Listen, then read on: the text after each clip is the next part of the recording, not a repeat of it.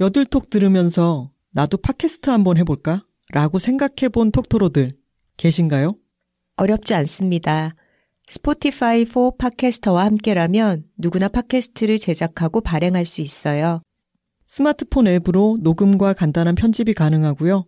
RSS 피드를 통해 애플 팟캐스트나 구글 팟캐스트로 내보내는 것도 한 번에 됩니다. 이제 여러분의 이야기를 시작해 보세요. 여둘톡처럼. 스포티파이 4 팟캐스터가 여러분을 도와줄 거예요. 지금 바로 스포티파이 4 팟캐스터를 앱스토어에서 다운받고 시작해 보세요. 심지어 무료입니다.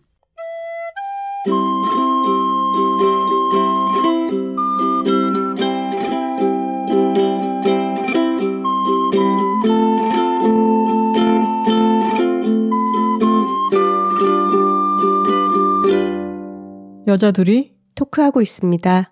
안녕하세요. 황선우입니다. 안녕하세요. 김하나입니다. 선우 씨가 어제 돌아왔죠? 전국 유람을 마치고. 전국 유람이라기에 1박 2일 다녀왔는데. 근데 많은 곳을 거쳐왔잖아요. 아, 네. 제가 공주에서 북토크가 있었고요. 그 전날 대구에 어, 라이프치 게반트하우스의 내한에 조성진 피아니스트가 협연하는 연주회를 보러 대구에 갔다가 다음날 바로 대전으로 KTX로 이동해서 거기에서 소카를 빌려서 공주를 완복하고 대전에서 서울로 돌아왔습니다. 장돌뱅이 생활 아닌가요? 그리고 이번 공주 북토크가 마지막이었잖아요. 네, 완전히 마지막이 될지 알 수는 없지만, 어, 혼비 씨와 제가 최선을 다하면 죽는다 책을 내고, 어, 여러 활동을 했던 북토크 중에서 당분간의 마지막 일정이었어요. 이제 앞으로는 지금 정해져 있는 행사는 없고, 특히 이제 연말을 앞두고 있다 보니까 올해 안에는 더 이제 만날 일이 없겠구나 해서, 어, 마지막 북토크 같은 그런 느낌으로 어, 행사를 치르고 왔습니다. 그래서 그런지 선우 씨가 뭘 엄청 많이 받고 사고 해서 짊어지고 왔어요. 네. 그야말로 보부상처럼. 음, 제일 웃겼던 게 독자분들이 선물을 많이 주셨어요. 음. 저는 공주가 처음이었는데 공주가 맛의 고장이더라고요. 음. 그래서 유명한 떡집도 있고 또 공주 밤이 또 많이 알려져 있는 특산품이잖아요. 음. 그래서 밤을 활용한 여러 가지 디저트들을 많이 만들더라고요. 뭐, 밤 티라미수라든가, 밤 모찌라든가, 밤이 소개된 찹쌀떡이라든가, 그런 것들을 잔뜩 선물을 받고, 그래서 없던 가방이 하나 생겼어요. 근데 제가 공주까지 갔으니까, 국내 여행을 가면 또 지역 특산품을 사오는 거를, 어, 꼭 저의 중요한 의식으로 하기 때문에, 돌아오는 길에 하나로마트에 들러서 옥광밤이라고 하죠. 아주 알이 실한 그런 음. 공주 밤을 사왔습니다. 그래서 그 가방 위에 제일 눈에 잘 띄는 곳에 밤을 얹어가지고 커다란 가방을 갖고 돌아오니까 약간 누가 봐도 오일장을 털어온 사람처럼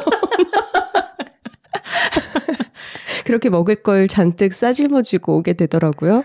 그래서 저희는 주말 동안 아주 밤잔치를 벌였습니다. 공주밤이 확실히 알이 굵고 음. 맛있어요. 그죠? 그렇죠. 하나 씨가 몸이 좀 안 좋다고 누워 있다가 저한테 유언처럼 밤을 먹고 싶어. 라고 해서 제가 삶아서 갖다 줬는데 어, 일단 밤 알맹이 하나에 속이 쪼개져 있지 않고 커다란 알이 하나씩이 통째로 들어가 있더라고요. 음. 그밤 하나하나가 굉장히 잘생겼죠. 음. 그리고 맛이 좀 떫거나 꿉꿉한 맛이 나는 그런 알이 없이 다 아주 쨍하게 실하고 단맛이 나고 그런 맛있는 밤이었습니다. 여둘 5일장 정보 공주 옥광밤 편이었습니다. 그리고 지난주에는 선우 씨가 대구로 떠나기 전에 또 큰 행사가 있었죠. 네, 여둘 애드로 여러분께 알려드렸었던 이자람 장군님의 작창 갈라 사천가와 억척가의 주요 대목을 보여준 공연이 세종문화회관 대극장에서 있었습니다. 저희는 공연 1시간 전쯤 아주 일찍 도착해서 자람님에게 선물할 꽃도 우리 수아진의 플로리스트 진 선배에게 의뢰해서 좀 일찍 받아서 같이 전달을 하고 어, 로비에서 또 톡토로들과 마주치면 인사를 하곤 했는데 정말 시간이 훌쩍 갔어요. 음. 아주 많은 톡토로 분들이 저희를 알아봐 주시고 인사를 건네주셨기 때문이죠.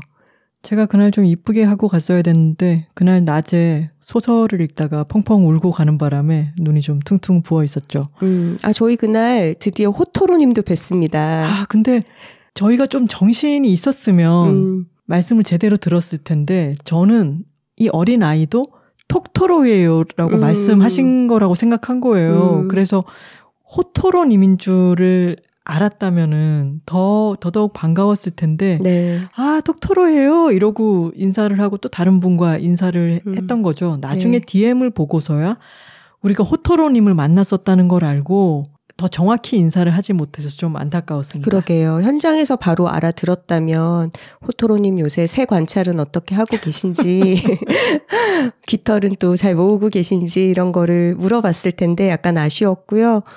저희가 공연 끝나고 나서도 또 많은 톡토로 분들과 한참 인사를 하느라 굉장히 분주한 시간을 보내고 돌아왔더니 이날의 주인공은 이자람 장군님이었는데 저희가 주인공 옆에서 보필하는 아주 중요한 역할을 한 것 같은 기분이 들더라고요. 그래서 집에 와서 우리가 왜 이렇게 피곤할까 오늘 되게 큰일 치른 것 같아 이렇게 얘기했더니 하나 씨가 그 경험을 아주 정확한 단어로 정리를 해줬습니다. 우리 오늘 혼주였어. 아시죠? 결혼한다 그러면은 혼주 역할을 하는 분들이 내내 사람들과 인사를 해야 되고 그런 게 있잖아요. 그렇죠. 어, 자람님이 시키지는 않았지만 음, 저희는 혼주 자발적 역할을 혼주. 아 그리고 또 뿌듯했던 것이 톡토로 분들이 그렇게 공연에 많이 와주신 만큼 저희의 여둘 애드가 적중했다라는 얘기잖아요. 음. 그래서 그날 어, 공연 기획사의 담당자분과 만나서 인사를 했는데 이렇게 표현을 해주셨어요. 그 어떤 홍보와 광고 채널보다 여둘톡 광고가 효과적이었다. 음, 그 얘기를 듣고 아주 보람찼습니다. 맞습니다. 한편으로는 이번 갈라 공연이 두 개의 아주 긴 공연의 하이라이트를 음, 모아서 이어서 한 거잖아요. 네. 그러다 보니까 어, 좀 감정적으로 아주 격한 부분들이 약간 휘몰아치는 느낌이 음. 있었어요. 네. 그래서 세종문화회관의 어떤 음량도 아주 빵빵하고 음, 어, 그런데 격하게 감정을 쏟아내며 우는 장면이나 아주 강렬한 감정들이 여러 캐릭터의 전환을 통해서 쏟아지는 부분에서는 저는 한편으로는 호토로님이라는 것을 알지는 못했지만 음. 아, 아까 인사했던 어린 친구들이 이 공연을 보고 좀 무서워하지 않을까? 음, 그런 생각이 한편으로 들었어요. 음. 나중에 호토로님의 어머니인 캡토로님과 DM을 주고받았는데, 어, 우리 호토로님이 앵콜이었던 심청가를 들으면서 눈물을 흘리고 집에 돌아오는 길에는 생각이 많아져서인지 말수가 없어졌다고 하시더라고요. 음, 그런데 제 생각에는 이렇게 무대 위의 가상의 어떤 이야기 속에서 슬픔을 표현하고 거기에 감흥하고 또 나 역시 같이 눈물을 흘리면서 어떤 카타르시스를 경험하는 것이 어린이들에게도 어, 극적인 현실 재현에 대해서 공부를 하는 과정이 아닐까 생각이 듭니다. 지난 78화 시작하기 전에 목소리가 갈라지는 현상이 있을 때 나는 신문선 해설위원이다라고 생각하면은 갈라짐이 좀 완화된다 이런 말씀을 드렸잖아요. 선우 씨가 목소리가 갈라져서 저희 녹음 중에 그러니까 그 이전에 제가 그런 충고를 했던 부분을 제가 따로 신문선의 기적이라고 하는 파일로 저장을 해둔 게 있었어요. 음, 그걸 톡토로님들께 들려드리겠습니다. 요즘은 취미 발레 아 요즘은 취미 발레 아 약간 그 음, 예전에 축구 해설하던 사람 있잖아. 신 신문선 신문선. 신문선이라고 생각하고 목소리를 약간 하하하 이렇게 아, 아, 낸다고 아. 생각하면 덜 음. 까끌거리게 돼. 알았어. 아아아아 아, 해봐봐. 아, 안녕하세요. 아, 예, 아, 아, 아. 요즘은 취미 발레도 많이 하시고 발레 업계에서도 너무 신기하지 않나요? 효과가 있었네요. 음. 제가 오늘도 감기 끝물이라 계속 목소리가 평소 같지 않고 좀 코맹맹이 소리가 나는데 양해를 부탁드리고 목이 갈라지기 시작하면 신문선의 기적을 떠올리면서 다시 한번 실천해 봐야겠습니다. 말하기를 업으로 지금 하고 있다 보니까 이런저런 팁들이 동원이 되죠. 그리고 생각하고 개선해야 할 점도 많고요. 마침 저희에게 도착한 톡토로님의 메일을 하나 읽어보겠습니다. 안녕하세요. 저는 미국 LA에 사는 30대 후반 톡토로입니다. 저는 초등학교 1학년 때 미국으로 이민 와서 한국말이 많이 부족해요. 그래도 팟캐스트를 너무 재밌게 잘 듣고 있다고 메일 보내고 싶었어요. 작가님들이 저의 많은 부족함을 이해해 주신다고 믿습니다. 저는 이 팟캐스트를 듣고 있으면 제가 모르는 단어들이 가끔씩 나옵니다. 제가 모르는 단어가 나오면 어떨 때는 파파고에 들어가서 번역해 보지만 그냥 듣고 모르면서도 넘어갈 때가 많습니다. 30년 전에 제가 영어를 처음 배울 때도 이렇게 배웠습니다. 여둘톡을 들으면서 제 한국말이 조금씩 조금씩 늘어가고 있다고 생각합니다. 근데 제가 진짜 오랫동안 고민한 것을 작가님들께 여쭤보려고 메일을 보냅니다. 요새 한국에서 나오는 다양한 컨텐츠들이 있죠. 그래서 드라마, 예능, 유튜브 요즘 많이 보고 있습니다. 이런 컨텐츠를 볼 때 한국 사람들이 한국말을 하는데 영어 단어를 진짜 많이 쓰고 있어요. 어떤 때는 그 단어가 한국말로 없어서 당연히 영어를 쓸 때도 있지만 이를테면 TV, 팟캐스트, 컴퓨터. 한국말로 있는 단어들도 요즘은 영어로 많이 써요. 이를테면 테이블, 스토리, 토크 같은 거요. 저는 여기에 대해서 두 가지 질문이 있어요. 첫째, 작가님들은 대화하실 때 이 단어는 한국말로 쓸 거다 아니면 이 단어는 영어로 쓸 거다라고 생각하시면서 결정하시는 거예요? 아니면 그냥 자연스럽게 한국말과 영어를 둘 다 섞어서 쓰시는 건가요? 예를 들어서 지난주 에피소드에서 캐롤과 테레즈의 옷에 대해서 말씀하실 때 옷이 레드 칼라라고도 하셨고 또 빨간색이라고도 하셨습니다. 저는 이게 너무 신기했었어요. 둘째, 한국에서도 저와 똑같이 생각하시는 분들도 계시나요? 아니면 제가 외국에서 살아서 이게 저한테 더 잘 들리나요? 한국에 사는 사람들은 이 질문에 대해서 어떻게 생각하시나요? 이 세상의 모든 언어들은 당연히 역사적으로 변해왔고, 아직도 매일매일 변하고 있다는 걸 압니다. 저는 사극 드라마를 볼 때 꼭 영어 자막을 읽어야 돼요. 그러니 한국 사람들이 영어를 쓰는 것이 나쁘다고 말하는 건 절대 아닙니다. 그리고 globalization 이게 한국말로 뭐라 그러죠? 때문에 어쩔 수 없이 영어를 써야 될 때도 많죠. 근데 저는 그냥 궁금해서 여쭤보는 거예요. 왜 멀쩡한 한국말이 있는데 영어를 쓰지? 음. 그리고 제가 한국에서 산 지 30년도 더 지나서 제가 쓰는 한국말은 옛날 사람 말 같아요. 미국에서는 주로 부모님하고만 한국말을 쓰고 있어서 1991년쯤 쓰던 한국말을 아직도 그대로 쓰고 있어요. 그래서 제가 아는 한국말이 아니라서 더 예민한 건가? 라고 생각할 때도 있어요. 세상은 많이 변했고 한국은 진짜 너무 많이 변했는데 제가 그 변하는 속도를 못 맞춰서 이렇게 느끼는 걸까요? 제가 나이가 들면서 이제 제 자신, 뇌가 유연하지 않아서 그런 걸까요? 이렇게 길게 쓸지는 몰랐는데 읽어주셔서 감사합니다.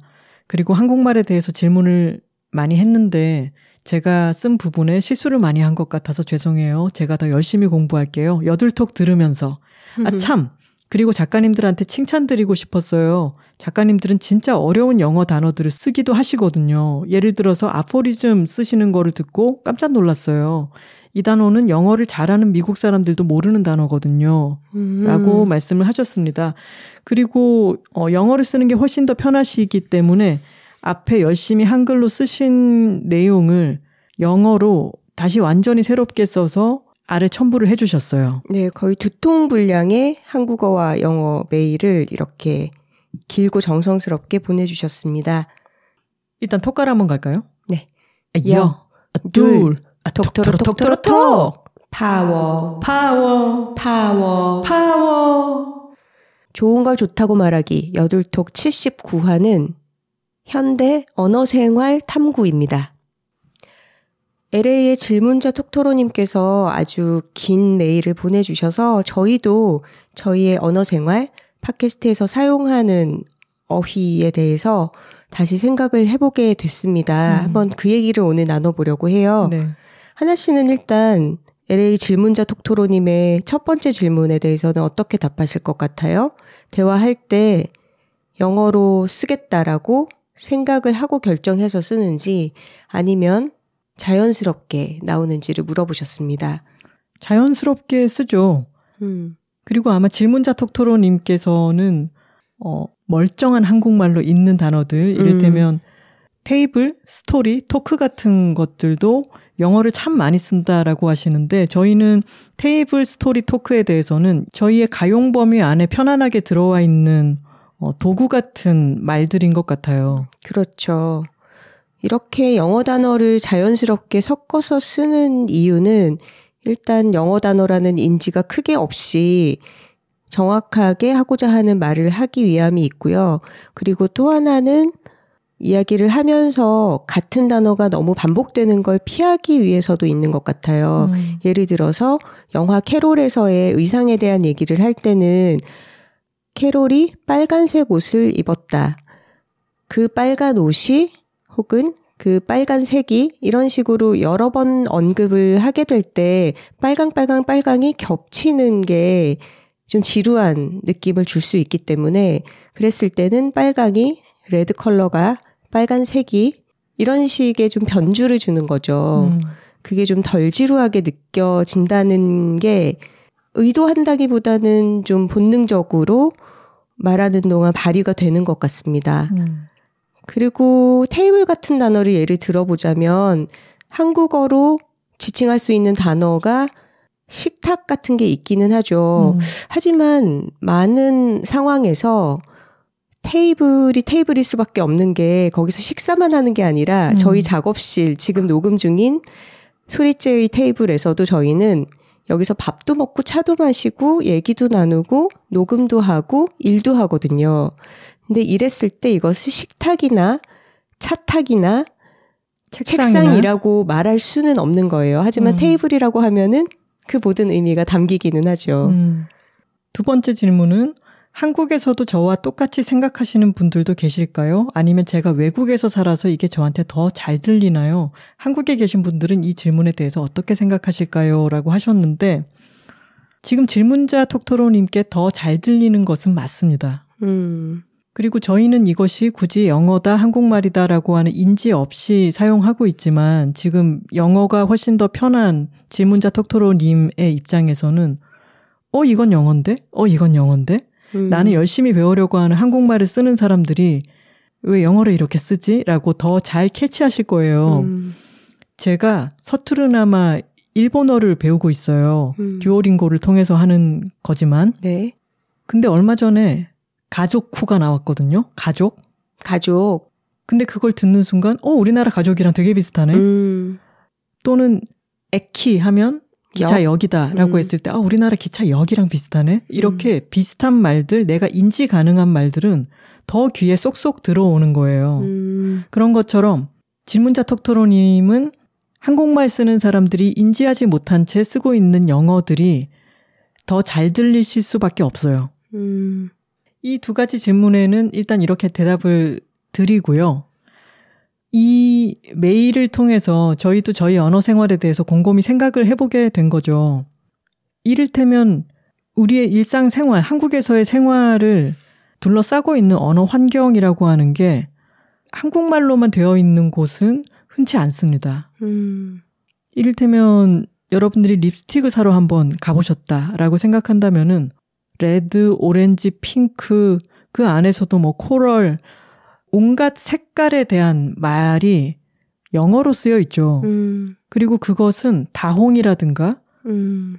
산호색, 분홍색, 그렇게 구분하는 것과는 다른 뉘앙스를 가지고 음. 있고 립스틱을 일단 사러 간 소비자라면은 그런 것에 많이 익숙해져 있어요. 음, 그리고 우리의 언어 환경이 들리는 노래들만 봐도 지금 요즘 나오는 케이팝들을 들어보시면은 영어가 정말 많이 들어있죠. 음, 그 영어와 한국말을 섞어가지고 라임을 맞추기도 하고 그게 재치있게 만들어졌을 때는 그 말재미를 많은 사람들이 한국말과 영어를 섞어서 말재미를 누리기도 합니다. 음. 근데 저희는 이것이 꼭 사대주의 같은 거라고 생각하지는 않아요. 음. 질문자 톡토로님께서도 정확히 말씀을 해주신 것처럼 요즘은 글로벌라이제이션과 세상에 없던 것들이 새롭게 생겨나는 것의 속도, 그리고 그것을 지칭할 말이 필요한데 어떤 말이 있으면은 그 말을 수입하는 속도도 정말 빠르죠. 음. 그걸 따라잡기 위해서 국립국어원에서는 홈페이지는 누리집이라고 한다. 음. 그런 인터넷 사용자들을 누리 누리꾼이라고 부르자 이런 식의 노력들을 하고 있지만 음. 거기에는 논의가 필요하고 그 논의의 발표와 확산이 필요하죠. 음. 거기에는 시간이 절대적으로 많이 들지만 전 세계적으로 새로운 무언가가 만들어지고 그걸 지칭하는 말이 삽시간에 퍼지는 지금의 속도로는 그걸 따라갈 수는 없어요. 음. 물론 이렇게 영어를 많이 섞어서 말할 때 영어가 익숙하지 않은 그런 언어 구사자들을 소외시키거나 배제하고 있는지는 아는지 그것도 돌아봐야 할 문제죠. 음. 예를 들어서 요즘 한국에서 말이 많은 게 어, 카페 같은 곳에서 메뉴판을 표기할 때 음. 한글로 충분히 표기를 할 수 있는 음료의 종류 같은 것을 영어로, 영어 철자로 적어 놔서 그것을 알아보기 힘들다. 이런 얘기들이 많이 있습니다. 우리가 카페 라떼라고 하는 커피 음료는 커피 우유 내지는 우유 커피라고 부르지는 않잖아요. 음. 커피 우유라는 장르가 또 한국에서 먹는 음식이 따로 있죠. 편의점에서 판매하는 음. 커피가 함유된 팩 우유 종류가 그러니까 카페 라떼라고 하는 거는 한국어 언어 사용자들 사이에서 커피 우유와는 다르게 고유한 어떤 대상을 이미 지칭해서 쓰이고 있어요. 그건 바꾸기 어려운 사실이겠죠. 하지만 카페 라떼 혹은 카페 라떼 이런 식으로 커피 전문점에서 메뉴판에 한글로 표기를 해서 이걸 읽는 사람들이 식별을 쉽게 할 수 있게 하는 거는 필요한 문제죠. 그럼요. 거기서 CAFE L-A-T-T-E, 카페 라떼라고 쓸 필요는 없는 거죠. 음. 이거는 카페 라떼라는, 어, 영어, 사실은 거슬러 올라가면 이태리어겠네요. 음. 커피라는 음료를 이런 식으로 마시던 어떤 문화의 본고장에서부터 출발한 그 지칭의 대상이 이걸 마시지 않던 곳에 확산되어서 자리 잡으면서 그 이름은 잃어버리지 않았지만 그걸 표기하는 문제에 있어서는 현지의 언어, 그러니까 한글로 표기를 하는 게 이 언어 사용자들에게는 훨씬 더 친절한 일이 되겠죠. 그게 어느 정도의 언어의 다채로움이나 지금의 언어 확산 속도를 따라가지 못한 혼재 양상에서 비롯되는 게 아니라 충분히 한국어로도 표기 가능한 것을 그것은 소비자에게도 불편을 초래하는 거죠. 음. 그렇죠. 영어로만 그렇게 메뉴를 써붙여 놓은 카페에 들어가면은 제가 그 단어를 모르는 사람이 아니지만 기분이 나빠요. 식별하고 주문을 하기까지가 음. 시간이 오래 걸립니다. 그러니까 사회적인 어떤 비용을 발생시키는 거죠. 음. 뭐 캐러멜 버터 라떼라는 메뉴가 있다 치면 캐러멜도 한국말로 옮기기는 어려워요. 캐러멜은 캐러멜이죠. 버터도 우리가 버터를 그냥 외래어로서 사용하죠. 라떼도 카페 라떼라는 뜻으로 쓰죠. 하지만 캐러멜 버터 라떼라고 한글로 써놓으면 그걸 빨리 읽을 수 있는데 굳이 영어 철자로 캘리그라피처럼 해서 장식하는 경우들이 있잖아요. 음. 그거는 정말 어떤 편의성이나 효율보다는 멋을 위해서 그렇게 해놓는 경우들이 많죠. 음, 영어나 원어로 쓸 수는 있지만 그것의 한글 병기는 당연히 있어야 음. 되는 거죠. 네. SNS에서 노령의 부모가 자식들이 사는 아파트에 왔는데 커뮤니티 센터로 오라 그래서 부모가 그곳을 찾아가는데 커뮤니티 센터를 영어로만 써놓은 음. 거예요. 그래서 저기가 맞냐라고 하는 질문을 받았다. 음. 이런 내용을 본 적이 있는데 그건 너무 무책임한 거죠. 음. 한국에 있고 그것을 식별할 수 있는 사람들이 많이 있다고 해서 음. 당연히 한국에서 한국어로 표기하는 것 자체까지 음. 하지 않아 버린다면 그것은 직무유기이고 언어 생활을 어떤 사람들에게는 암호화 해 버리는 겁니다. 음, 맞아요. 버스 안에서 정지 버튼에 stop이라고만 영어로 써놓는다거나 이런 음. 거는 정말로 비상 상황에서 제대로 된 대응을 못하게 만들죠. 누구나 이 정도를 알 거라고 생각하는 선을 훨씬 더 넓게 많은 사람들을 포용할 수 있는 선으로 잡아야 합니다. 음. 그거는 저희가 기본적으로 생각하고 있는 것이고요. 네. 그리고 이 부분도 짚고 넘어가야 할 것 같아요. 80년대, 90년대까지의 신문을 한번 보시면 한국의 신문들이 그때는 한자어 병기를 했었습니다. 근데 그거를 글들을 읽어보면 조사를 제외한 거의 대부분의 단어들이 한자어예요. 음. 그러니까 우리가 지금 영어를 섞어 쓰는 것처럼 한 3, 40년 전까지만 해도 영어가 지금처럼 많이 섞이지는 않았다 하더라도 한국어라고 사용하는 단어들이 대부분 한자어가 많았던 거죠. 음. 지금보다 훨씬 더. 음. 우리의 언어 생활 자체가 수천 년 동안 한자 문화권에 있었고 여러 가지 개념어들을 특히 만드는 언어의 조합은 한자에서 비롯된 게 많기 때문에 사실 영어를 덜 쓰자라고 그걸 옮기다 보면은 또 한자어로 옮겨지는 경우들이 아주 많습니다. 음. 제가 이번 방송을 준비하면서 국립국어원 홈페이지 아니 국립국어원 누리집에 들어가 봤습니다. 네. 한 사람의 누리꾼으로서 들어가 봤군요. 저희가 방금 놀리듯이 얘기를 했지만 순 우리말로 바꾸기 위한 노력을 폄하하는 것은 아닙니다. 이를테면 저는 reply를 댓글이라고 표현하는 것은 참 좋거든요. 음. 아주 직관적이고 쉬우면서도 말이 어색하지가 않잖아요. 음, 맞아요.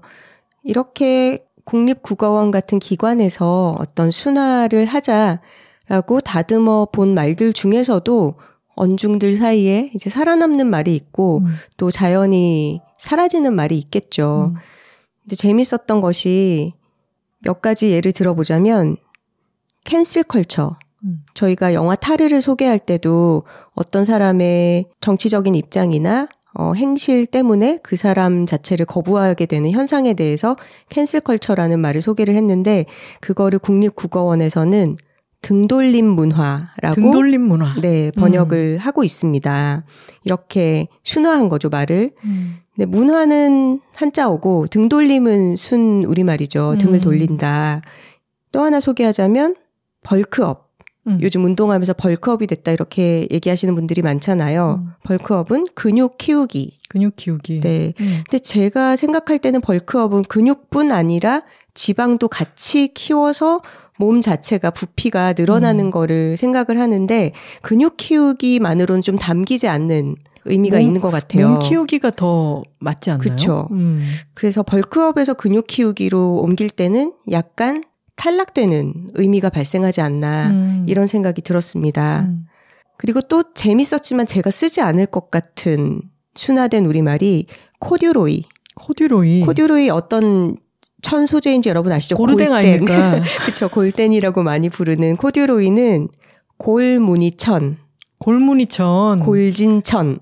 이렇게 옮기고 있더라고요. 코듀로이가 왜 골덴이 됐을까? 그게 코듀로이를 그 말을 음차를 하다 보니까 그렇게 된 걸까요? 어, 우리나라의 많은 외래어 표기가 일본을 통해서 들어왔잖아요. 음. 근데 아마 코듀로이라고 하면 일본어로 표기할 때 코, 코듀로이 뭐라고 했을까? 코르 코르 고르댕 뭐 이런 식으로 되지 않았을까요? 근데 네. 그런 식의 관습적으로 쓰던 말에서 이 천이 음. 골이 져 있기도 하니까 음. 골자를 싹 따와가지고 골무늬천이라고 한 음. 거는 재밌네요. 음. 하지만 뭔가 어떤 옷의 느낌을 살릴 수 있을까는 잘 모르겠어요. 우리가 음. 어 코듀로이 팬츠, 뭐 코, 코듀로이 바지, 뭐 이렇게 얘기할 것에다가 골무늬천 바지를 입고 나갔어. 또 좀 다르죠. 네, 쓰게 될까 이런 생각도 듭니다. 그리고 천이름 같은 경우에는 이게 그렇게 이미 통용이 되고 있고 뭐 이를테면은 개버딘이라든가 음. 뭐 트위드 음. 이런 것들은 우리가 그 말과 함께 모양은 기억이 나지만 그것을 우리말로 옮긴다고 하면 음. 아예 그것은 창조 작업이잖아요. 그렇죠. 정말 쉽지 않을 것 같아요. 네. 그리고 또 재밌었던 사례가 오너 리스크. 오너 리스크. 음. 뭐라고 옮기실 것 같아요?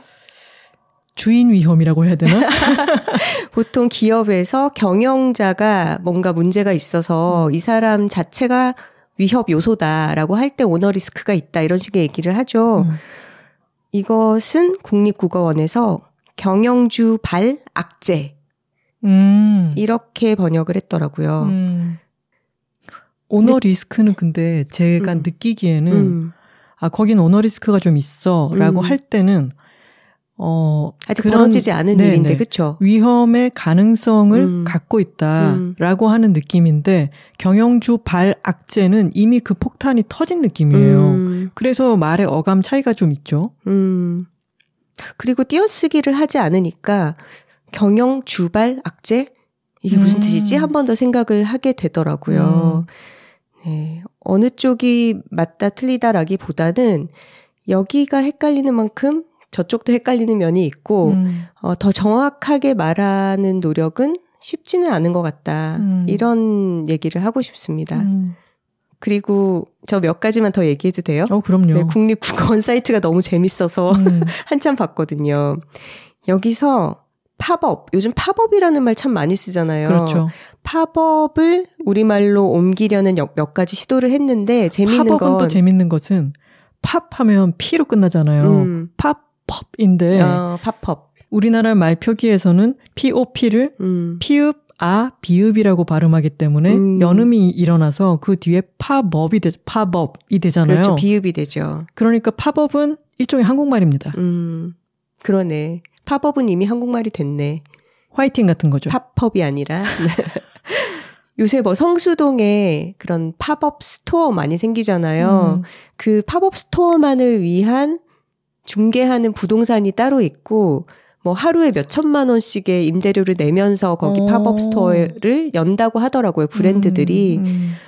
이 팝업 스토어는 국립국어원에서 순화한 표현으로는 반짝 매장.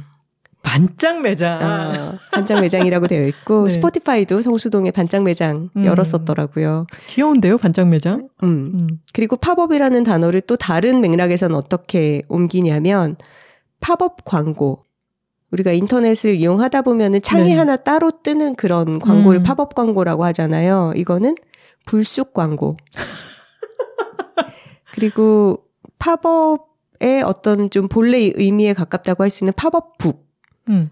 특히 어린이들을 위한 책들이 많고 이렇게 펼치면은 입체적으로 어, 그림이나 형태가 솟아오르는 음. 그런 책들을 팝업북이라고 하죠. 이거는 입체책.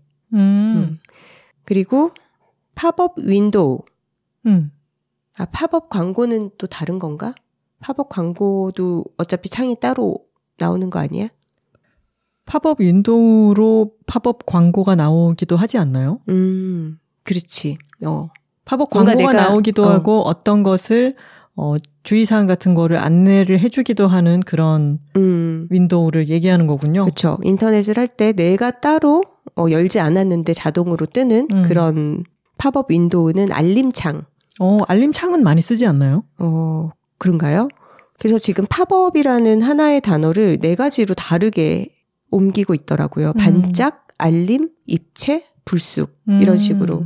굉장히 재밌죠. 그러네요. 매번의 어떤 느낌이 그것을 사용자 측에서 봤을 때 어떤 경험이 될지를 생각해서 말을 다르게 붙인 것 같기는 해요. 음, 이런 노력에 대해서는 존중할 필요가 있죠. 음, 그리고 어떤 것들은 저는 어 반짝 매장 같은 것은 음, 우리가 앞으로 쓸지 안 쓸지는 모르지만 음. 그리고 아마 팝업 스토어라는 말은 이미 일반화됐기 때문에 많이 계속 쓰이겠지만 저는 좀 귀엽다고 생각을 해요. 음. 그리고 알림창 같은 말도 저는 댓글처럼 음, 쉽고 직관적으로 들어오는 말 같거든요. 음, 그러니 어떤 것을 한국어로 바꾸기 위한 노력은 계속 될 필요가 있고 음, 그리고 그것 중에 쓰일 만한 말들은 쓰이기도 하고 음. 그것에 미덕도 있죠. 음, 근데 언어 효율성 측면에서 따져보면은 어떤 말이 이미 퍼져 있어요. 팝업 스토어라는 말이 퍼져 있는데 반짝 매장이라고 하는 말이 있을 경우 음, 팝업 스토어라고 하는 말을 모르는 사람에게는 짧은 말로 설명해 줄 수 있는 음, 이점은 있죠. 음. 뭐 괄호 열고 반짝 매장 이렇게 쓸 수도 있겠고 어떤 음, 그래서 근데 언어 사용자로서는 팝업 스토어라는 말을 이미 잘 쓰고 있는 아마도 주된 소비자나 관련한 사람들의 경우에는 말을 하나 더 배워야 되는 거죠. 음. 우리말로 순화했을 때는 반짝 매장이다. 이렇게. 그 또 하나의 말을 배워야 되는 사례가 뭔지 아세요? 뭐요? 줄임말이요. 요즘 줄임말을 정말 많이 쓰잖아요. 그러니까 원래의 단어를 배워야 되는 동시에 또 그거의 줄임말을 새로 배워야 되는 현상도 발생을 하는 거죠. 예를 들어서 팝업 스토어는 그렇게 줄이진 않지만 팝스 뭐 이런 식으로 요즘 앞자만 딴 줄임말들이 되게 많이 있잖아요. 네. 그럼 그것도 하나의 습득해야 되는 새로운 단어가 되는 것 같아요. 하나씩 보배 뭔지 알아요? 보배? 음, 모르겠는데요. 보조 배터리. 줄임말을 관찰하는 것도 재밌죠. 어떤 말을 자기 나름대로 줄였을 때 그게 관철이 되지 않을 때들도 있잖아요. 음. 제가 예전에 회사 다닐 때 선배가 하나야 갈탕 먹으러 가자 갈탕. 그래서 뭐요? 갈탕이 뭐예요? 갈비탕. 어, 그걸 왜 줄여요? 라고 얘기를 했었는데 음, 그런 줄임말이 이를테면 뻐정 같은 경우 뻐정 또는 버정이라고 하죠. 버스 정류장. 네. 그런 말을 처음 썼을 때는 어색하게 들리지만 음, 요즘 우리도 음쓰라고 하잖아요. 음, 하나 씨랑 저랑이 아주 잘 쓰는 줄임말 중에 음스, 음식물 쓰레기랑 음쓰보. 마버, 마을 버스. 그렇죠. 저희도 잘 쓰는 정도의 말들은 거의 줄임말계의 표준말이라고 봐야죠. 이렇게 말의 법칙을 세워보려는 노력은 계속해서 있고 또 바뀌기도 하고, 어, 저는 좀 이중적으로 느껴요. 음, 저는 맞춤법을 잘 지키려고 노력하는 편이고, 음, 그리고 그것을 잘 지킨 글을 출판계나 언론계 관련한 사람이 아닌데 그냥 일반 글쓰기를 참 맞춤법을 잘 맞춰서 썼을 때 그 글을 읽을 때 저는 매력을 확 느끼거든요. 음, 그런 것과 동시에 음, 맞춤법을 파괴한 현상들을 관찰하는 거를 되게 재밌어해요. 음, 근데 그것은 내가 어떤 기준을 갖고 있고 그러면서도 어, 재미있고 효율적이고 유용한 말들을 가져다 쓰는 것은 나의 자유재량이라고 생각하는 거죠. 음, 근데 그런 어, 뼈대에 해당하는 맞춤법이나 어떤 통사 구조에 대한 이해 같은 것이 없이 흘러가는 말들을 주워 듣는 대로 쓴다고 한다면 음. 그 사람의 언어 생활은 뭐라고 해야 될까요? 잘 가꿔진 정원 같기보다는 음, 덤불숲이 우거진 것처럼 될, 음, 될 위험성도 있지 않을까라는 생각을 합니다. 음. 그리고 많은 사람들에게 글을 쓸 때보다는 말을 할 때 언어 생활이 좀 더 분방하잖아요. 음, 그런데 우리가 글을 쓸 수 있는 기회가 이전에는 훨씬 공적이었다면 음, 예를 들어서 뭐 학교나 회사에서 문서를 작성한다거나 어딘가 지면에 자신의 의견을 정돈되게 써서 발표를 한다거나 이런 상황이 흔했다면 요즘은 누리집 아니 인터넷은 누리집이 아니구나 인터넷 공간 SNS 상에 누리집을 어떻게든 사이사이에 써보려고 농담 코드로 써보려고 드릉대고 있는 것 네, 같아요. 실패했어요.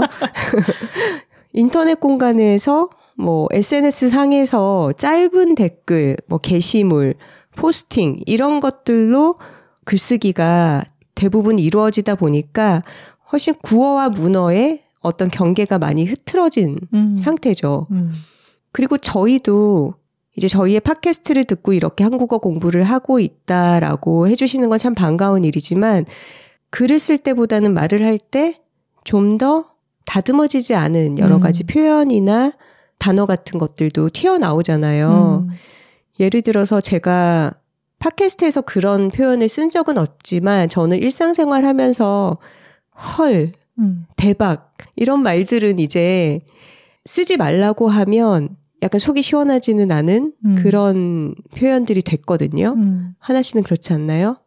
헐 대박도 표준어죠. 이미 또 그리고 짱, 이것도. 어린 어린 세대들은 또 잘 안 쓰는 표현이라고 하던데. 어 맞아요. 네. 예, 이것도 좀 나이든 어떤 느낌의 표현이라고 하더라고요. 음, 하지만 헐과 짱과 대박 없으면 뭔가 말을 다 마치지 못한 것 같은 미진함이 남죠. 대박 같은 경우에는 화이팅과 함께 어, 한국 사람들이 세계에 보급하고 있는 그런 음. 표현이죠. 아 그러네요. 화이팅이라는 말이 좀 대표적이잖아요. 음, 처음 시작은 파이트에서 왔습니다. 음, 그랬는데 영어권에서는 그렇게 쓰지 않지만 음. fight에다가 ing를 붙여서 동명사를 만들어서 그것을 외치는 거죠. 음. 파이팅이라고 싸움. 싸움 이렇게 외치는 겁니다. 근데 싸움이 전혀 아닌 수능을 보러 가는 사람이라든가 소개팅을 하러 가는 사람에게도 파이팅을 외친단 말이에요. 소개팅. 소개팅 가는데 싸움. 맞아요. 근데 재밌는 거는 파이팅을 국립국어원에서 권장하는 표준 표기법으로 하면 파이팅이라고 써야 합니다. 아, 그렇죠. 그러면 피읍과 구분이 되지 않죠. 음. 그런데 사람들이 일반 용례로 화이팅이라고 카톡으로 쓸 때는 다 화라고 쓰죠. 음. 히읗을 씁니다. 음.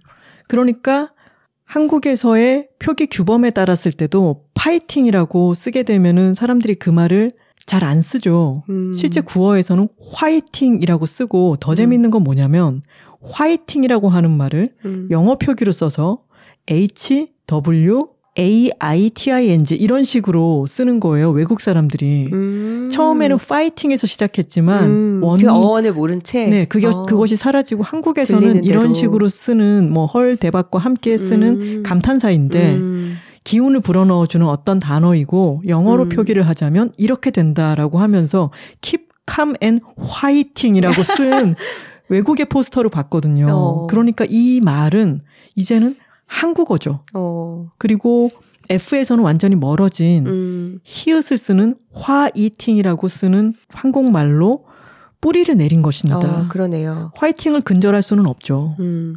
국립국어원의 다듬말 사전에서는 파이팅을 힘내자, 아자라고 아자. 옮기고 있습니다. 근데 또 재밌는 거는 선우 씨는 패션 매거진에서 일했고 음. 저는 광고 회사에서 일했잖아요. 그러면 말이 좀 더 새롭게 보급됐고 이것이 실제로 아주 멋스러운 말인 것을 떠나서 많은 소비자들이 이것을 세련됐다고 생각할 법한 음. 말들을 받아들이는 데 선우 씨도 저도 그렇게 거부감이 큰 편은 음. 아니에요. 음.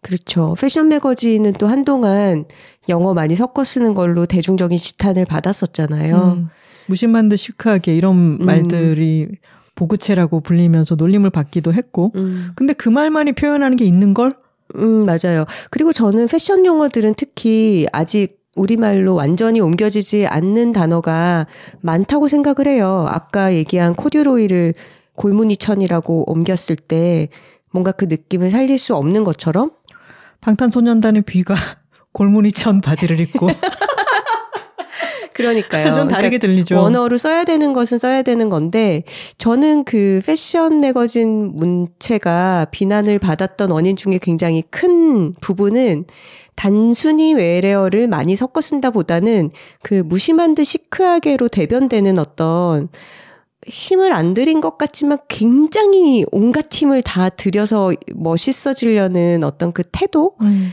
그게 그래서 보여서 약간 미움을 사지 음. 않았나 그런 음. 생각은 합니다. 여튼 그래서 저희는 새로운 단어가 어떤 이국적이고 현대적이고 세련된 뉘앙스를 준다면 그것을 사람들이 쓰는 걸 잘 관찰했다가 좀 거부감 없이 그 단어를 잘 가져다가 쓰는 편인데 음. 그래서인지 국립국어원에서 순화한 그런 표 같은 걸 보잖아요. 음. 그러면 좀 약간 북한 느낌이 들어요. 음. 아이스크림 얼음 보숭이 이런 것처럼. 음. 근데 그것은 우리 머릿속에서 또 일종의 왜곡이 일어나는 거죠. 음. 아까 말씀드렸듯이 계속해서 생겨나는 외국에서 들어오는 새로운 말들을 우리말로는 어떻게 쓸 수 있을지 연구하고 그것을 발표하는 작업은 계속 필요하지만 음. 그것을 예전부터 아주 열심히 하고 있는 곳은 북한이란 말이죠. 음. 그러다 보니까 그 말들만 모아서 만약에 우리가 순 우리말로 다 순화된 문장만으로 글을 쓴다면 음. 그것은 북한에서 발표한 글처럼 보일 거예요. 음. 그거는 또 이상한 느낌이지 않나요? 그리고 불가능한 규범이죠. 음.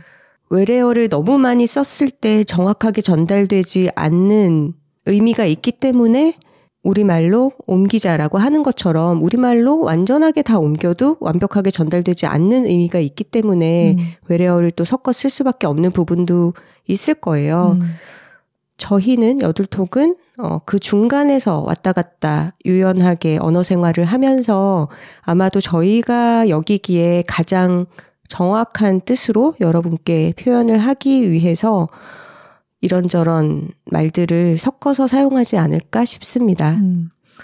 질문자 톡토로님께서 저희가 어려운 영어 단어도 많이 알고 있다라고 칭찬을 해주셨는데 그러면서 아포리즘을 예로 드셨단 말이에요. 음. 근데 아포리즘이라는 말도 어원을 따지고 들어가 보면 그것은 그리스어에서 온 것이고 음.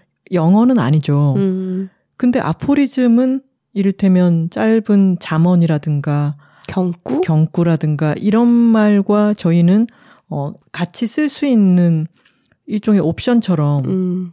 이렇게 쓸 수도 있고 저렇게 쓸 수도 있는 말 중에 하나로 음. 사용하고 있는 거죠. 음. 하지만 경구는 경구의 뜻이 있고 잠언은 잠언이죠. 그리고 아포리즘은 아포리즘이죠. 아까 테이블과 식탁과 책상과 이런 것들에서 적재적소의 말을 쓰는 것처럼 저희는 그게 약간은 생경하게 들린다 하더라도 말의 리듬감을 새롭게 부여하고 또 그 말만의 어떤 뜻을 정확하게 쓸 수 있다면은 다양한 말을 잘 쓰는 것은 좋은 능력이라고 생각합니다. 음. 선우 씨가 이번에 공주 북토크를 다녀오면서 네. 김원비 작가님이 그 전에 진행하셨던 음. 북토크에서 들은 얘기 이런 거를 얘기해 줬잖아요. 아, 김홍비 작가님이 이적 작가님, 음. 뮤지션인 이적 작가님의 이적의 단어들이라는 책에 북토크 사회를 보고 왔어요. 음. 저희가 지난번 만났을 때 그 행사를 앞두고 있었고 이번 만남과의 사이에 그 북토크가 있었기 때문에 이제 행사 잘 치렀냐 어땠냐 이런 대화를 나누게 됐습니다. 음. 근데 이적 작가님도 어, 굉장히 단어 하나의 의미에 대해서 아주 정확하게 사용하기 위해 집착하는 음. 어, 그런 면이 있는 분이고 그 예로서 언급을 했던 사례가 참 재밌더라고요. 음. 떡볶이에 대해서 얘기를 하면서 음. 떡볶이가 왜 떡볶이냐. 이것은 볶음 요리가 아니지 않느냐. 음. 떡조림이라고 불러야 된다. 북독해서 이런 얘기를 하셨대요. 음. 그래서 우리가 그 얘기를 같이 하면서 맞네, 볶음이 아니네, 조림이네, 이런 음. 얘기를 했거든요. 국물이 자작하니까. 맞아요. 그 얘기를 듣고 저는 어렸을 때부터 늘 당연히 써오던 그 떡볶이라고 하는 말이 그러네 생각해 보니까 떡을 볶는 것은 아니잖아. 음. 떡볶이가 볶은 음식이 아니네 이런 음. 생각을 처음 한 거예요. 그리고 볶음이 아니라 볶 기. 음. 재료 플러스 볶기라는 조리법. 재료와 조리법의 조합으로 음식 이름을 만들면서 볶음이 아닌 볶기로 일컫는 경우는 떡볶이 외에는 거의 없어요. 음. 예를 들어서 우리가 뭐 어묵 볶음, 음. 연근 볶음, 멸치 볶음 뭐 이런 식으로는 쓰지만 어묵 볶기, 멸치 볶기 그러네요. 이렇게는 쓰지 않잖아요. 음. 그렇죠? 그거는 약간 쑥 버무리 이런 것처럼 음. 쑥 버무림이 아니라 음. 리라고 쓰잖아요. 어, 그런 것과도? 다 있지 않을까요? 음. 여기서 좀 국립국어원의 자문을 구해봐야 될 것 같은데 저희의 지식으로는 좀 벽에 부딪히네요. 자, 다시 떡 조림으로 돌아가 보면은 일단 맞죠. 떡 음. 볶기가 아니라 떡 조림이 되어야 조리법에 더 부합하죠. 네. 주재료가 있고 양념을 푼 국물에 넣고서 서서히 가열하면서 약간 꾸덕하게 졸아들게 조리를 하는 거니까. 음. 근데 여기서 중요한 것은 우리의 언어 생활이 맞는 말, 맞말로만 이루어지지는 않는다는 점이죠. 어. 떡볶이는 더 재밌는 것은 선우 씨가 마지막이 볶음이 아니라 볶이라고 끝나는 말이 잘 없다라고 했는데 그 볶이로 끝나는 게 음. 떡볶이의 어떤 그 신나는 어감을 음. 더 살려준다고 생각하는데 약간 팝업 같지 않아요? 팝한 느낌이 팝업. 있죠. 음. 펑키한 느낌이 있어요. 음. 그 떡, 떡볶이라고 하는 말 자체에. 음. 저는 더 재밌게 생각하는 거는 이 떡볶이라고 하는 말 자체도 경음이 많이 들어가잖아요. 음. 떡볶이란 말이죠. 음. 근데 이것을 영어로 표기하면은 T를 두 개 쓰는 데도 많아요. 음. T T O P P O K I 이런 어. 식으로 쓴단 말이에요. 토포키. 터포키 이런 식으로 쓴단 말이에요.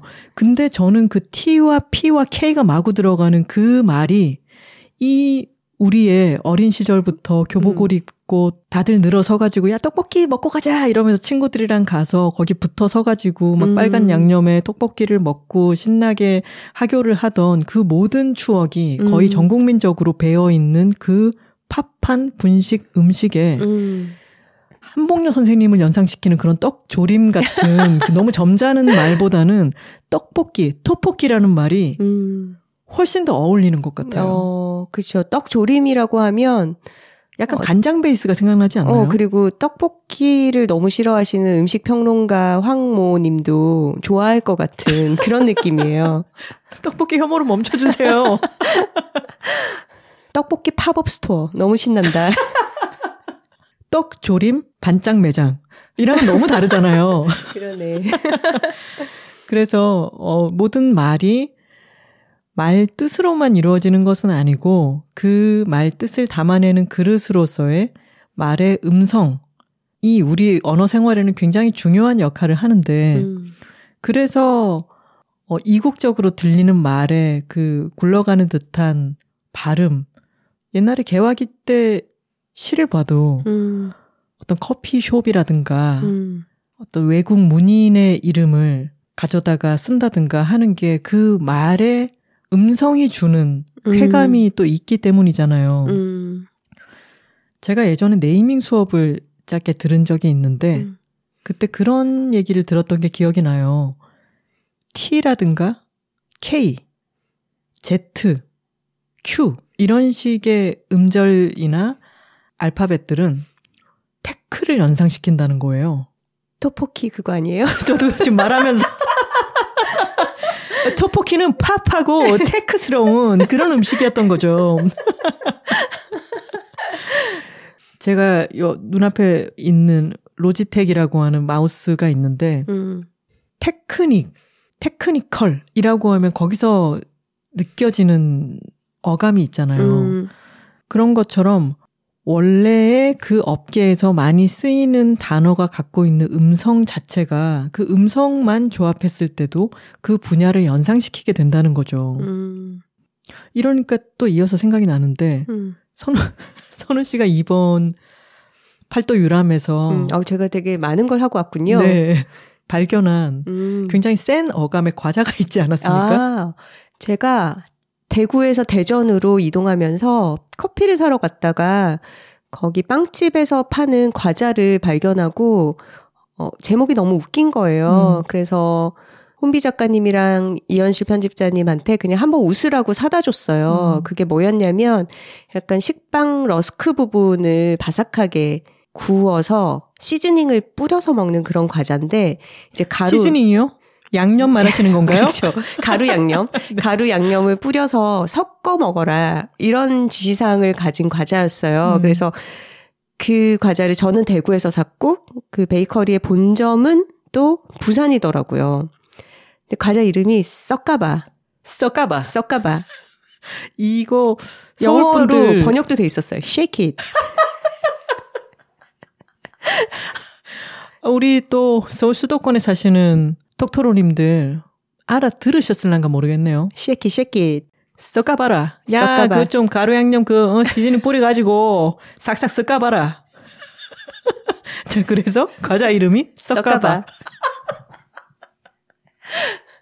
아니나 다를까 그거를 공주에서 만나서 줬더니 너무 자지러지더니 근데 뜯어서 먹어보고는 너무 맛있다는 거예요. 음, 그래서 서울로 돌아오기 전에 한 봉지를 다 아작냈습니다. 선우 씨가 그걸 인스타그램에 올린 걸 보고 팟빵에 댓글을 달아주신 분이 계세요. 이현실 편집자님이 이 썩가마를 제가 대구에서 대전 거쳐서 공주로 가다 보니까 대전에서 사왔다고 착각을 한 거예요. 그래서 음, 대전에서 타, 사다 준 과자 썩가바라고 써서 그거를 제가 정정했어요. 대전이 아니라 대구였다라고 음. 했더니 어떤 톡토로님이 댓글을 달아주신 거죠. 성심당의 카레 고로케도 맛있다는 추천을 곁들이시면서 아참 썩가바가 맛있는 겐츠 베이커리는 사실 부산 용호동이 본점이라더라고요. 대전이면 아마 썩어유였을 듯이라고 써주셨습니다. 이게 너무 재밌지 않나요? 음, 대전의 공용 자전거 서울의 따릉이가 음. 대전에서는 타슈거든요. 음, 그런 뭐 해유 하는 그 말을 넣으면은 음, 썩가바라고 하는 마치 떡볶이 같은 음, 격한 과자가 음. 벌써 맛이 좀 약간은 강렬하죠. 약간 부드러워져요. 음, 섞어유. 썩어유 약간 버터가 들어갔을 것 같은 어, 그런 느낌이 들면서 그러네요. 참 어감의 세계라는 것도 재미있습니다. 맞습니다. 아까 저희가 새롭게 등장하는 말들, 신조어에 대해서 얘기를 했는데, 돌아보면 여둘톡에서 새로 만들어낸 신조어도 적지 않습니다. 그렇죠. 대표적으로는 복가치즘. 음, 복가치즘은 저희가 만든 말이라기보다 이런 톡토로브로. 톡토로십 안에서 음. 어, 톡토로십이라는 말도 만들어낸 말이지만 일단 복가치즘에 대해서 얘기를 하자면 어느 톡토로님이 여덟톡을 들으면서 더 이상 스스로를 복가치지 않기로 했어요. 라고 말씀을 음. 해주셨는데 그 복가친다는 말은 알고 보니까 누군가를 다그친다라고 하는 뜻의 표준어였고 음, 저희는 복가친다는 말을 몰랐지만 톡토로님을 통해서 알게 되면서 그것을 계속 장난삼아 많이 썼잖아요. 음. 그리고 여둘톡의 세계관 안에서는 남에게 사용하기보다는 자기 스스로에게 점점 더 많은 의무를 부여하고 음. 높은 기준을 요구하면서 스스로를 들볶고 힘들게 하는 그런 걸 복가친다, 복가치즘이라고 하고 있죠. 그리고 복가치즘이 된 것도 저도 스스로를 너무 복가치면서 살고 있었거든요. 라고 하는 톡토로님들의 메일이 쇄도하면서 음. 아, 이것은 하나의 어떤 경향성을 띠고 있구나. 음. 라는 생각이 들어서 이것이 점점 명사형으로 음. 복가치즘이라고 하는 이즘을 붙여서 이념화되어 하나의 말을 우리가 개념어를 만들었죠. 음. 근데 이 개념어를 만들었더니 이게 쓰일 일이 점점 너무 많은 음. 거죠. 굉장히 편리해졌죠. 맞아요. 그렇게까지 무리하면서 너무 많은 걸 해내려고 노력하지 마세요. 이 말을 복가치지 마세요. 이렇게 짧게 복가치즘. 말할 수 있게 되었죠. 그러니까요. 이게 바로 언어 생활에 지름길이 이곳저곳에서 생겨나고 그런 효용을 충족시켜주는 어떤 말이 있다면은 그 말은 계속해서 쓰이게 되는 거겠죠. 음, 그렇죠. 언어 사용자들은 경제적인 말하기를 추구하니까요. 음.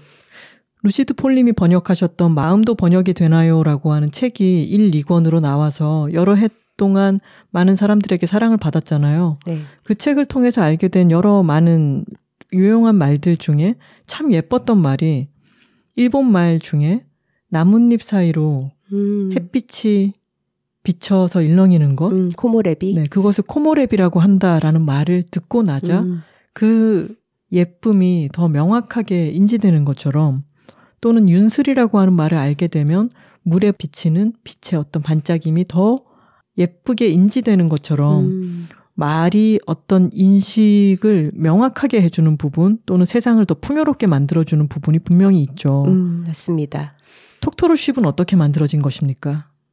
여둘톡의 청취자의 별명이 톡토로가 됐잖아요. 하나 음. 씨가 어느 날 갑자기 이웃의 얼결에. 톡토로 하면서 이렇게 톡토로라는 이름을 붙이게 되었고 그런데 저희가 방송을 통해서 하고자 하는 이야기 그리고 우리 청취자들은 이랬으면 하는 모습들 그리고 청취자들의 어떤 특징 이런 것들이 다 결합이 되어서 톡토로들은 이렇다 이랬으면 좋겠다 하는 톡토로 다움이 톡토로쉽이라는 단어로 뭉쳐졌죠. 음, 저희가 한 주에 한 번씩 팟캐스트를 발신하고 그리고 그것을 듣는 톡토로님들이 여러 반응들을 보내주고 하면서 그 사이에서 일종의 자기장 같은 게 계속 생겨나고 왔다 갔다 하게 되었는데 그것을 듣는 이도 말하는 이도 이걸 다 인지하게 되었을 때 그것을 지칭할 말이 필요하게 된 거죠. 음. 그러면서 쉽게 우리에게 쏙 들어오는 말로 톡토로쉽이라고 하는 말이 어느 날 튀어나왔는데 음, 그것이 유용하게 쓰이게 된 거죠. 네. 이런 것도 말의 생애이고 변천사인 것 같습니다. 음, 그리고 저희가 사투리 특집 때 묵고제비라는 말 하나 음. 씨나 제가 어릴 때 경상도 사투리에서 많이 쓰던 말을 가져와서 이제 여둘톡 안에서는 먹을 것에 대한 대화를 나눌 때 아주 자연스럽게 먹을 것에 관심이 많고 음식을 좋아하는 사람에 대해서 묵고제비 이렇게 일컫게 되었죠. 뭘 그렇게 길게 말해요. 선우 씨 별명이 됐죠. 아니, 근데 또 여들톡 밖에서는 잘 쓰지 않는 말이기는 해요. 음. 그리고 저 말고도 제가 묵고제비라서요. 이런 식으로 톡토로들도 많이 사용을 하니까요. 음. 이렇게 LA에서 여들톡을 통해서 한국어를 공부하고 계신 톡토로님의 메일로 촉발된 이런저런 생각을 대화로 나눠보았습니다. 이번 회를 통해서 저희가 새로운 언어를 받아들이거나 또는 꼭 정확한 말이 아니어도 계속해서 쓰이게 되는 언어에는 어떤 속성이 있을까 하고 한 번씩 짚어보는 것만으로도 언어 생활을 가꾸는데 도움이 되는 것 같습니다. 톡토로님들께도 그러셨길 바랍니다. 네. 댓글 소개 시간입니다. 사연과 광고 문의는 w2talking, w 숫자 2 t a l k i n g at gmail.com으로 보내주시면 됩니다. 지난 78화는 완벽한 사람은 없다.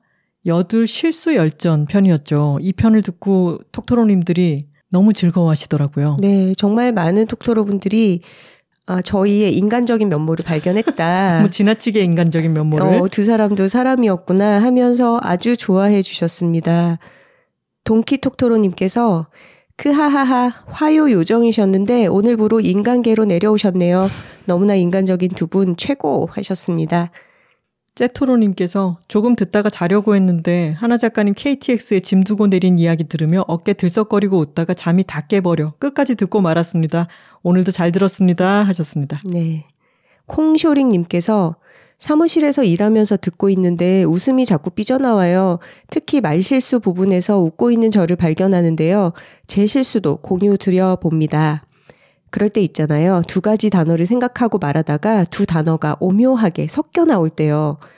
스무 살 때 마트에서 주차 요원 주말 아르바이트를 했는데 주차 요원은 차 안에 있는 고객들과 소통해야 하기 때문에 큰 소리로 인사와 안내를 해야 합니다.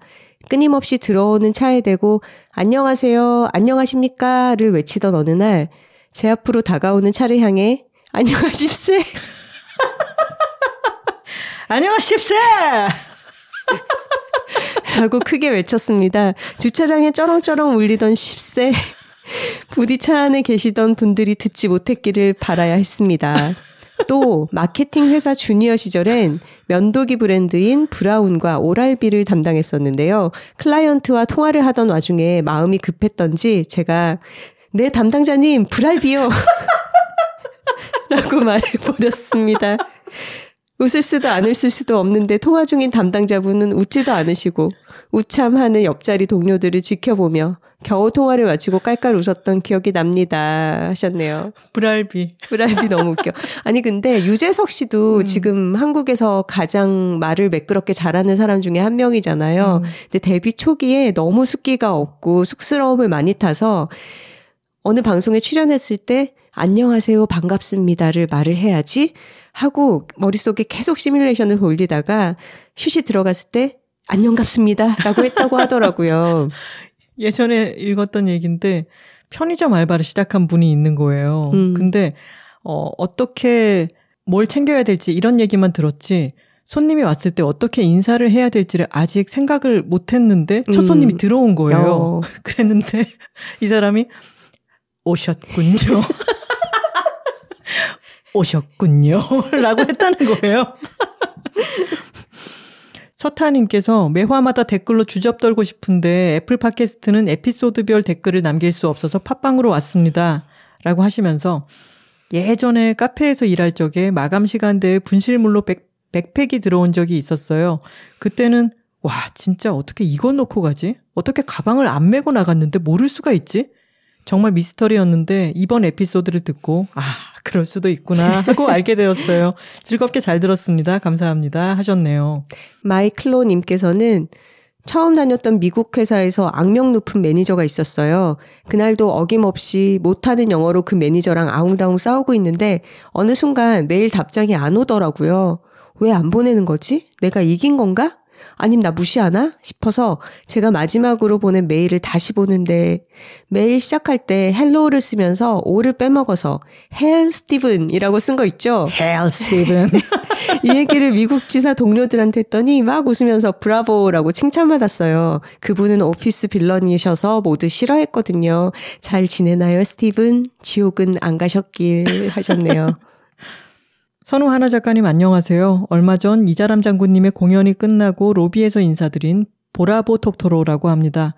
열달전 친구에게 톡권을 한 후 줄곧 두 분의 발자취를 따라다니고 있어요. 톡권도 신조어죠. 음. 저희가 톡토로를 여들톡을 권하는 행위를 이름 붙인 게 톡권입니다. 맞습니다. 그런데 이번엔 북콘서트나 GV 무대가 아닌 제 눈앞, 바로 코앞에서 두 분을 보았습니다. 제 친구가 갑자기 방방 뛰길래 돌아봤더니 두 분의 뒷모습이 제 눈앞에 있는 거예요. 나도 모르게 손을 뻗었고 저희를 향해 돌아보셨는데 갑자기 슬로우가 걸리며 로비 전체가 약간 뿌옇게 변하는 겁니다. 음. 제, 시, 제 신랑을 처음 만날 때도 출산할 때도 못 느껴본 영화 같은 장면이 펼쳐졌습니다. 이자람 장군님을 알게 해주셔서 감사하다고 수줍게 인사드리고 간단히 질문해 주셔서 답하던 그 순간이 지금 생각해도 살짝 뿌였습니다. 저는 지금 인생에서 처음 만나는 큰 언덕을 오르고 있는데 두 분을 만나서 더 열심히 발딛고 있습니다. 그런 작가님들을 직접 만나 눈 맞추어서 정말 좋았고 또 다른 힘을 내봅니다. 스릉읍니다 하셨습니다. 네. 사미토로님께서 초등학교 2학년 겨울날 엄마가 추우니 옷 단단히 입고 나가라며 몇 번을 당부하셔서 기막에 목도리까지 두르고 비장하게 등굣길에 나섰는데 학교 코앞에서 가방을 안 메고 왔다는 사실을 발견. 집으로 돌아갔을 때 엄마의 황당함과 웃음이 뒤섞인 오묘한 표정을 잊지 못해요. 크크크. 따뜻하게 입고 가야겠다는 생각에 집중한 나머지 가방을 잊을 줄은 몰랐어요. 얼마 전 엔니오 더 마이스트로 영화도 여둘톡에서 소개되자마자 주말에 보려고 예매했는데 여둘톡 듣고 있던 화요일 영화로 예매해버리는 바람에 그대로 영화값을 날렸습니다. 예전에는 실수하면 하루 종일 기분이 안 좋았는데 이제는 아, 나 완전 바보 하고 넘겨버리고 실수로 날린 아까운 돈은 바보 비용으로 삼아버립니다. 흐흐흐흐 하셨네요. 네, 사미토로님 좋은 자세입니다. 어, 이런 정신 승리 정말 우리 모두에게 필요합니다. 네, 그래도 다 사라집니다. 그럼요. 승현 이님께서 김하나 언니가 얼마나 계란말이에 진심이신지 알아버림. 저번에 나는 솔로 리뷰 때도 전혀 생각지도 못한 포인트 계란말이에 김밥 아침에 폭풍 칭찬을 하시더니 음. 이번엔 연말이네를 계란말이네로 들으시고 크크크 선우 언니 하나 언니 계란 하나 퍽싹하게 말아주이소. 그래야겠네요. 저희 집 사실 계란- 계란말이 담당은 저입니다. 네, 하나 씨가 더 계란말이를 잘 하는 사람인데 뭐 남이 해주는 거 먹으면 더 맛있지 않습니까? 음. 스포티파이에도 댓글을 남겨주셨습니다. 리나권님께서 평소에 책상 앞에서 듣다가 이번 편은 밖에서 걸으면서 들었는데 혼자 웃음을 참지 못해 꺽꺽 웃으며 들었어요. 사람들이 쳐다봤어요. 이렇게 웃기시면 굉장히 곤란해요, 작가님들. 괄호 열고 사랑합니다. 선산 물떼새님께서도 저도 참 실수 많이 해봤기 때문에 이번 편은 거의 울면서 들었습니다. 크크크. 영화표 날짜 잘못 예매, 선물 받은 손수건 1시간 만에 잃어버리기 등등. 저는 하나 선우 작가님을 합쳐둔 final fusion인이에요. 유유유. 숫자에 약한데 덜렁이인. 더 나이 들어도 나아지지 못한다고 인생을 스포당한 기분이 들어 쓸쓸하네요. 농담입니다. 늘 잘 듣고 있어요. 하셨습니다. 네. 그리고 스포티파이에 이런 문의사항을 주신 톡토로 분이 계십니다. 언니들, 오레건주 사는 실버 톡토로인데요. 포틀랜드 오픈 채팅방에 join하려고 하니 한국 핸드폰 인증 절차가 있어서 단톡방에 못 들어가고 있다고 좀 전해주시겠어요? 하셨네요. 이 글로벌 톡토로님들이 카카오톡을 이용하거나 팟빵에 댓글을 다실 때 뭔가 한국 핸드폰이 아니어서 어려운 절차 같은 게 있는 것 같더라고요. 음, 그러게요. 아마 미국에 사시는 톡토로들의 이런 오픈 카톡방에서도 한국 핸드폰 번호 인증을 요구하면 이렇게 못 들어가시는 경우가 있는 모양이에요. 음, 아무래도 지역 안에서의 교류가 좀 활발하면 좋을 텐데 이렇게 참여하고 싶은 마음인데 못하고 계신 분들이 있다는 거 그 오픈 채팅방을 운영하시는 분들께서 좀 감안해서 해결 방법을 좀 찾아주시면 좋겠네요. 음. 파토로님의 댓글입니다. 이번 회차 세 번 들었는데 들을 때마다 계속 웃음이 나네요. 톡토로들에게 모집하시면 또 한 번 레전드급 회차가 탄생할 것 같은 느낌도 들고요.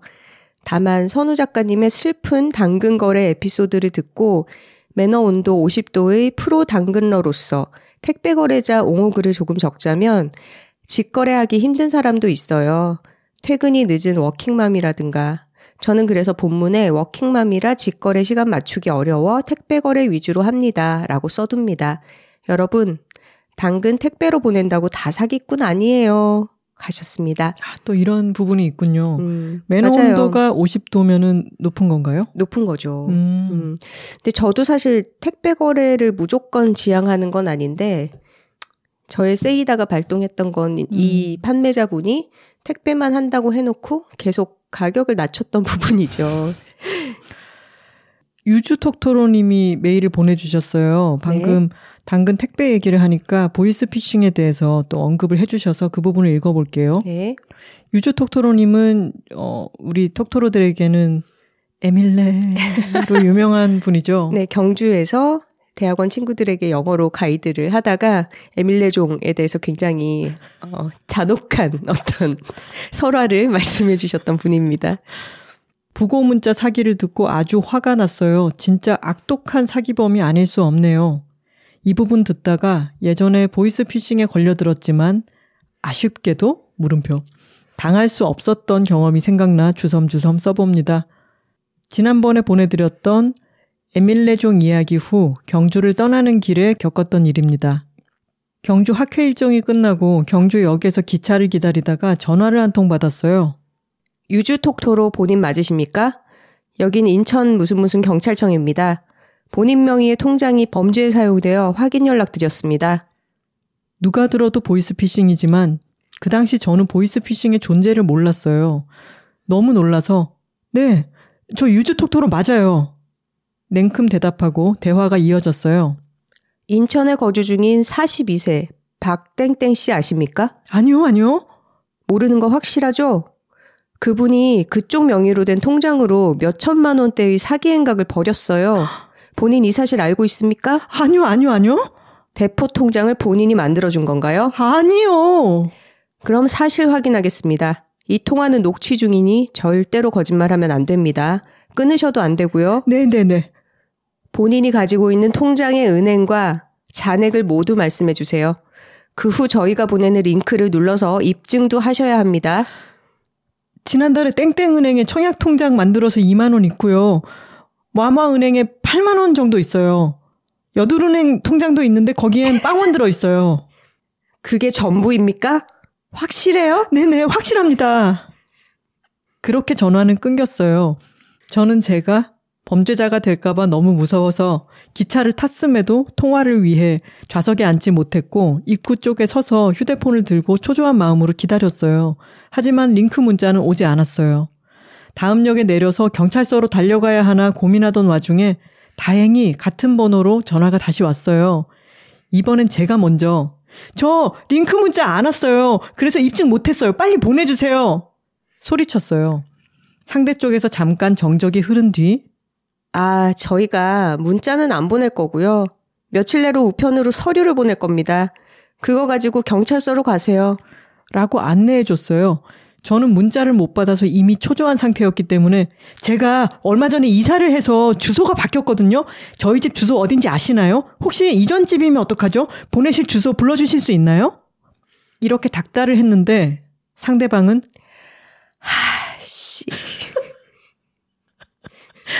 이렇게 한숨을 쉬곤 또 전화를 끊었어요.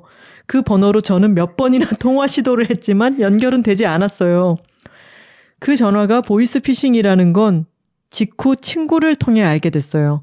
친구에게 연락해서 내 경찰서에서 전화 왔다! 라고 하자마자 친구는 맞나? 나도 어제 전화 받았다. 지난주엔 검찰청에서도 연락 왔고.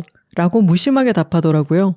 저는 열심히 제가 겪은 상황에 대해 설명했지만 친구는 이야, 보이스피싱도 불쌍한 대학원생은 봐주나 보네. 측은지심이 있다 그 녀석들. 사기친다고 바쁜 인간들한테 니도 적당히 귀찮게 굴어라. 라며 저를 엄청나게 비웃었어요. 한동안 통장 잔고 10만 원으로 불리는 불명예도 없고요. 하하하하. 당시 경제관념이 없는 대학원생이기도 했고 이사도 했고 월급일이 얼마 안 남은 시점이라 통장 잔고가 빈약했는데 덕분에 보이스피싱의 위기를 벗어날 수 있었답니다. 역시 지나간 일은 다 잘 된 일이죠? 돈이 많았으면 어쩔 뻔했을까요? 저는 유주톡토로님 이 그래서 보이스 피싱범이 정말 이분한테 아무 돈이 없다라는 걸 확인하고 손을 뗐는데도 집요하게 전화해서 자기네 집 주소를 확인하면서 이렇게 적극적으로 어필했을 때 이 피싱범의 한숨이 있잖아요. 음. 아씨. 이 부분이 너무 웃겨요. 아, 유주톡토로님 이번 메일도 정말 재미있게 잘 읽었습니다. 네, 호랑이에게 물려가도 정신만 차리면 사는 것처럼 보이스 피싱 범에게 걸려도 잔고가 없으면 이렇게 살 수 있습니다, 여러분. 저 또 잠깐 딴 얘기 해도 되나요? 그럼요.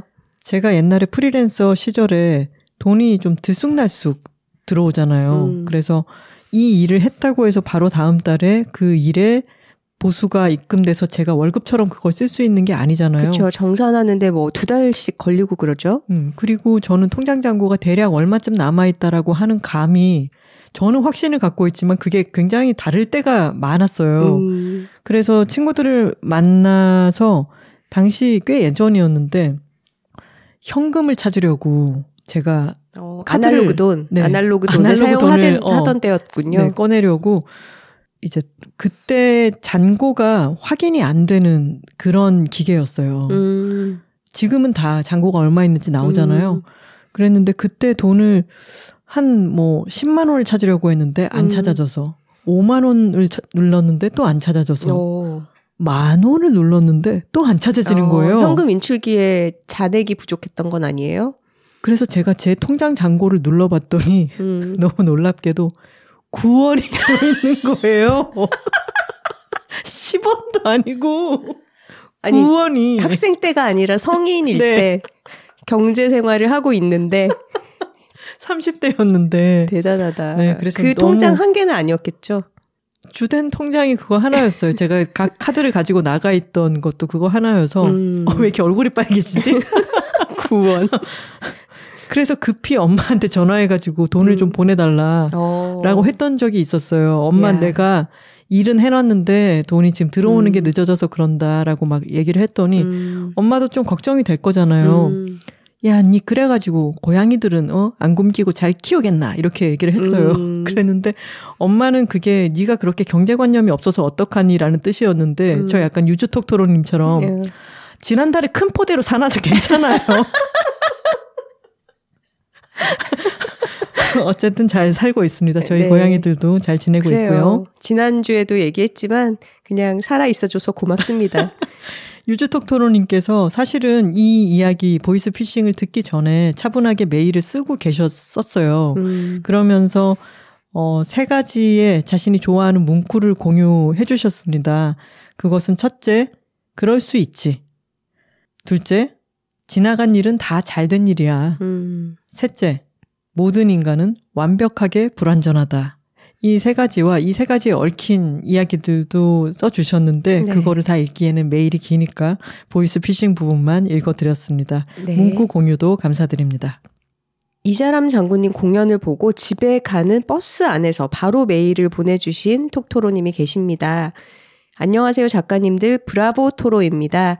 여둘 AD 덕분에 알게 되어 오늘 바로 지금 막 끝난 러브인 서울 콘서트 이자람 장군님 공연을 관람하고 집으로 가는 버스를 탔는데 감동이 가시지를 않아 작가님들과 톡토로님들과 감사와 감동을 함께 나누고 싶어 메일 드려요. 저는 이자람 장군님의 공연이 처음이었는데요. 장군님이 들려주시는 판소리는 재미있으면서도 슬프고 관객을 웃게도 하고 눈물을 흘리게도 하였습니다. 1시간 반이 넘도록 영혼을 쏟으시는 자람 장군님의 모습에 소름이 돋기도 하고 황홀하다고 느꼈던 시간이었습니다. 특히 억척가 중 마지막 부분에서 딸이 죽은 걸 알게 된 억척이가 한과 분노, 슬픔, 억울함 등 복합적인 감정을 드러내는 부분에서는 저도 모르게 눈물이 났고 관객들에게 그 감정이 고스란히 전달이 되었는지 주변 관객들도 눈물을 훔치시는 모습이었어요. 작가님들이 왜 이자람 장군님이라고 하시는지 너무 공감이 가고 저는 국뽕이 차올라서 집으로 가고 있습니다. 여둘톡을 통해 이자람 장군님을 소개해 주셔서 감사하고 좋은 공연을 여둘 애드로 소개해 주셔서 정말 감사합니다. 저 오늘부터 이자람 장군님 덕질 시작합니다. 이상입니다. 브라보 토로 드림. 참 오늘 공연 중에 이자람 장군님께서 브라보를 외쳐주셔서 혼자 너무 설렜어요. 하셨네요. 이번 공연은 갈라 공연으로 전편이 아니라 편집이 된 특별판이었으니까요. 음.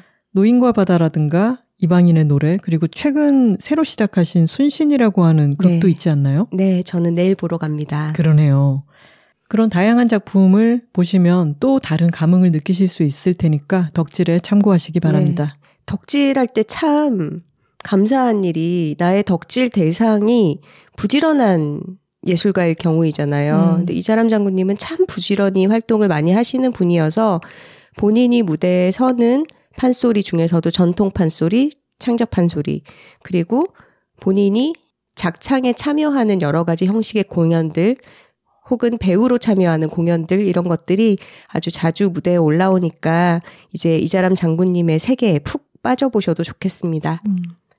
그리고 이외에도 수많은 톡토로님들이 본인의 실수담을 저희에게 많이 보내주셨어요. 실수담을 워낙 계속 많이 읽다 보니까, 그래, 사람 사는 게 다 그렇구나 싶어서 저희도 참 큰 힘이 되었고요. 근데 다 소개를 드리지 못하는 점 죄송스럽게 생각합니다. 네.